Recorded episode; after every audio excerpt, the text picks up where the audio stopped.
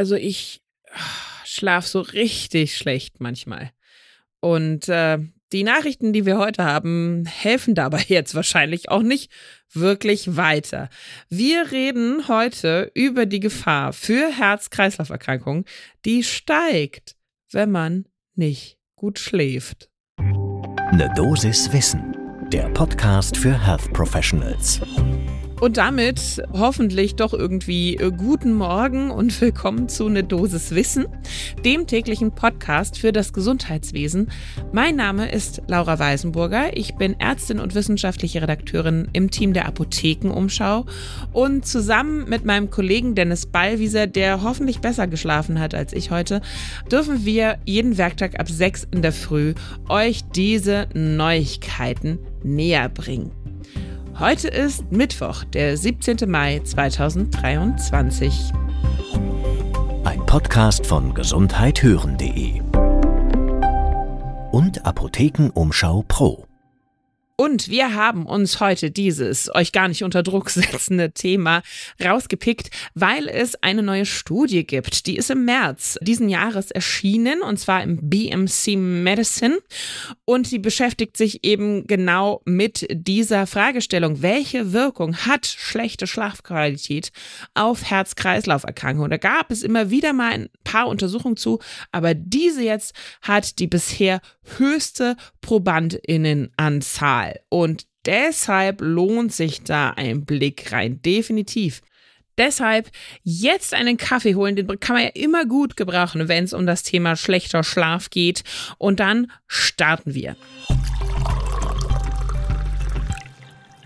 Also man weiß ja schon länger, schlechter Schlaf geht einher mit unterschiedlichen Gesundheitsrisiken. Tatsächlich insbesondere mit Herz-Kreislauf-Risiken.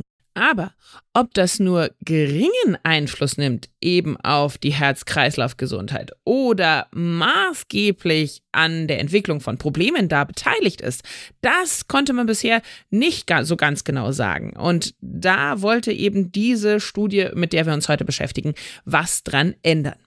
Erschienen ist sie, wie gesagt, im BMC Medicine Journal, jetzt gerade erst vor kurzem. Und untersucht wurden die Daten von insgesamt über 300.000 Erwachsenen aus der Überraschung, Überraschung UK Biobank. Alte Bekannte, kennt ihr inzwischen ja alle gut. Feststehende Datenbank aus dem Vereinigten Königreich mit Vorsicht zu betrachten, weil vorselektierte Daten und so weiter und so fort. Wir hatten das schon ein paar Mal in vorangegangenen Folgen. Also, aber mal wieder aus der UK Biobank eben aus diesem Datenpool ein paar Personen rausgezogen, also ein paar ist gut, über 300.000 wie gesagt, die alle mindestens einen Fragebogen zum Thema Schlafqualität ausgefüllt hatten. Und dann hat man sich eben auch noch die Prävalenz im jeweiligen Alter von eben diesen Personen angeschaut bei Herz-Kreislauf-Erkrankungen. Denn das war natürlich da auch erfasst. Und die Autorinnen und Autoren haben all diejenigen rausgefischt sozusagen und nochmal gesondert betrachtet, die innerhalb von zwei Jahren vor der Aufnahme in diese Kohorte wegen Schlafstörungen und auch schlafbezogenen Atmungsstörungen in irgendeiner Form behandelt wurden. Und die Ergebnisse, die eben dabei rauskamen, die lassen uns wahrscheinlich alle nicht unbedingt leichter schlafen. Denn tatsächlich ist es eben so, dass laut dieser Studie im Vergleich zu gesund schlafenden, schlecht schlafende Frauen, da wurde das nach Geschlechtern aufgeschlüsselt, was ja immer gut ist, dass also schlecht schlafende Frauen rund 1,8 Jahre verlieren, in denen sie eben noch kardiovaskulär frei sind. Die haben das CVD, also Cardiovascular Disease Free Years genannt. Und bei den Männern sind das sogar 2,31 CVD, also Cardiovascular Disease freie Jahre im Vergleich zu normal Schlafenden. Und wenn man jetzt so mittelgut schläft, ist natürlich jetzt auch die Frage, was ist hier besonders gut, was ist schlecht, was ist mittelgut. Also aber mittlere Schläferinnen und Schläfer verlieren rund ein halbes Jahr nur, ein bisschen weniger. Aber alles jetzt nicht so wahnsinnig tolle Nachrichten, finde ich. Und weil das eben aber auch so schwer einzuschätzen ist, was ist jetzt gut schlafen, was ist Mitte schlecht geschlafen haben. Wie gesagt, da waren Selbstauskunftsanamnesebögen dabei, die ausgewertet wurden. Deshalb hat sich das Team eben auch nochmal besonders die klinischen Befunde angeschaut. Das heißt also, wenn es welche gab und diese auch ausgewertet wurden, dann war das ja quasi ein Beweis sozusagen für die schlechte Schlafqualität. Also es war klinisch nachgewiesen. Und diese Gruppe wurde nochmal genau untersucht. Und bei Männern führte ein eben schlechter klinischer Schlafbefund zu einem Verlust von 3,84 CVD-freien Jahren. Das ist schon echt ziemlich lange Zeit. Bei Frauen war es nicht ganz so viel, 1,43. Immer vorausgesetzt, es war wirklich ein schlechter Schlaf, schlechte Schlafqualität klinisch nachgewiesen. Und bei den schlafbezogenen Atmungsstörungen, da war der Effekt noch größer. Das heißt also, wenn tatsächlich eine schlafbedingte, schlafbezogene Atmungsstörung vorlag, dann verloren Frauen, Achtung, richtig viel, nämlich 7,3 Jahre, in denen keine Herz-Kreislauf-Erkrankung auftrat.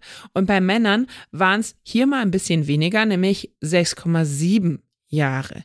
Wir kennen die Problematik ja von der obstruktiven Schlafapnoe zum Beispiel, aber jetzt hier eben wirklich der Beweis, die hat einen direkten Einfluss auf diese kardiovaskuläre Gesundheit und zwar einen ziemlich schlechten. Also wenn ich Schlafapnoe habe, dann habe ich auch ein Herz-Kreislauf-Problem. Und wir haben natürlich wie in jeder Folge auch mit einem Experten über das Thema gesprochen. Diesmal ist es Henrik Fox. Er ist Oberarzt am Zentrum für Herzinsuffizienz des Herz- und Diabeteszentrums Nordrhein-Westfalen an der Universitätsklinik der Ruhr-Universität Bochum. Und er ist zudem noch Erstautor des Positionspapiers Schlafmedizin in der Kardiologie. Und er sagt uns, diese Studie bestätigt das, was bislang andere Studien mit deutlich weniger Probandinnen und Probanden angedeutet haben, nämlich die Schlafqualität und die Herz-Kreislauf-Gesundheit hängen eng miteinander zusammen. Aber und wir werden ja nicht eine Dosis wissen, wenn wir jetzt nicht auch über eben eventuelle problematische Aspekte dieser Studie sprechen würden. Fox sieht da in dieser Untersuchung auch zwei Probleme. Er sagt nämlich, es handelt sich erstens um eine Registerstudie. Ja, das heißt, wir können nicht die Kausalität dieses Zusammenhangs zwischen Schlafstörung und Herz-Kreislauf-Gesundheit genau herausfinden. Ja, es ist so ein bisschen das Henne-Ei-Problem. Ist zuerst die Schlafstörung da und deswegen entwickeln sich Herz-Kreislauf-Problematiken? Oder habe ich vielleicht zuerst schon die quasi Anfänger einer Herz-Kreislauf-Erkrankung und entwickle deswegen Schlafstörung?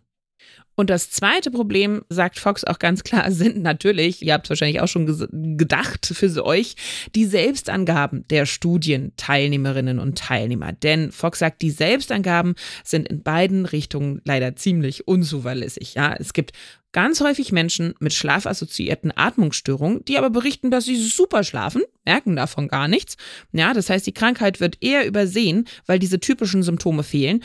Und umgekehrt gibt es aber auch ganz viele Menschen natürlich, die keine schlafassoziierten Atmungsstörungen haben, aber trotzdem sagen, sie schlafen ganz schlecht. Und wie ich eben auch schon angedeutet hatte, Selbstangaben in Bezug auf Schlafstörungen bringen eben diese Unschärfe mit sich. Ja, was ist denn mittelguter Schlaf? Was ist eine richtig schlechte Nacht? Also ja, klar, kann ich sagen, ich habe heute Nacht eigentlich nur zwei Stunden geschlafen. Die Frage ist, aber wie weiß ich das denn wirklich nach? Waren es wirklich nur zwei Stunden, ja? Oder habe ich das Gefühl, es war so irre wenig?